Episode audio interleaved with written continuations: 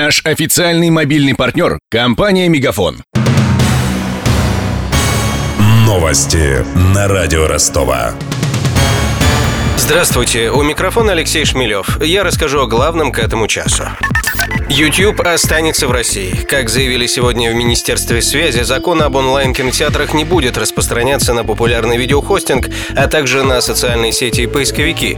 В первую очередь, документ коснется интернет-площадок, созданных для показа профессионального контента, объяснил суть нововведения советник президента по вопросам развития интернета Герман Клименко. Идея заключается в том, чтобы ограничить иностранных учредителей в доле владения отечественными кинотеатрами. Не думаю, что YouTube по каким-то признакам подходит, хотя, наверное, если очень сильно постараться, придраться можно к чему угодно. Конкретно YouTube эта история коснуться вряд ли сможет, потому что он игрок другого рынка, где люди распределяют свой собственный контент и не является конкурентом для кинотеатров. Целеполагание законопроекта было как раз в пользу все-таки онлайн-кинотеатров в чистом виде, идет конкурентная борьба за показ фильмов, сериалов и вопрос Netflix на территории Российской YouTube там не затрагивался. О возможном уходе YouTube из России написала газета «Коммерсант» со ссылкой на экспертов. При этом владелец видеоплатформы корпорации Google комментировать публикацию не стала.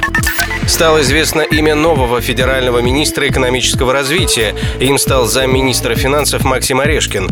Новую должность ему лично предложил Владимир Путин. Максим Сергеевич, вы как долго уже работаете заместителем министра финансов? Пару лет практически. До этого вы работали? Директором департамента Министерства финансов, а до этого в банковской сфере, ВТБ и Международный банк. По базовому образованию вы экономист. Да. Максим Сергеевич, вы работаете не так давно, но в целом уже немало и работаете успешно. Я хочу вам предложить должность министра экономического развития. Я согласен. Стоит отметить, что 34-летний Максим Орешкин – самый молодой министр в правительстве. Его предшественник на посту главы Минэкономразвития Алексей Улюкаев находится под домашним арестом по обвинению в вымогательстве взятки у госкомпании «Роснефть».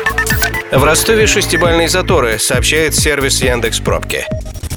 Про дороги. Медленно движется поток на Садовой от привокзальной до Чехова. На 2,5 километра растянулся затор на Всесоюзной и Малиновского между Портовой и Коммунистическим. Затруднено движение на Театральном проспекте от Красноармейской до переезда на северную сторону Нансена. Авария спровоцировала пробку на площади энергетиков в начале Шолохова. Стоит Нагибина от площади Гагарина до Ларина. Затор на Панфиловцев и Вятской от АЗС до Сальского переулка. У меня вся информация к этому часу. У микрофона Алексей Шмелев. Над выпуском работали Денис Малышев, Мария Погребняк и Александр Попов. До встречи через час. Новости на радио Ростова. Наш официальный мобильный партнер – компания «Мегафон». Сегодня вы не ответили на три сделки и пропустили 6 входящих клиентов. Пожалуйста, оставайтесь на связи, даже если вы покинули офис и даже если у вас нет офиса. Не упускайте свои бизнес-возможности. Подключите услугу «Виртуальная АТС» и получайте прибыль с каждым входящим. Мегафон. Бизнес по-настоящему. Подробнее на b2b.мегафон.ру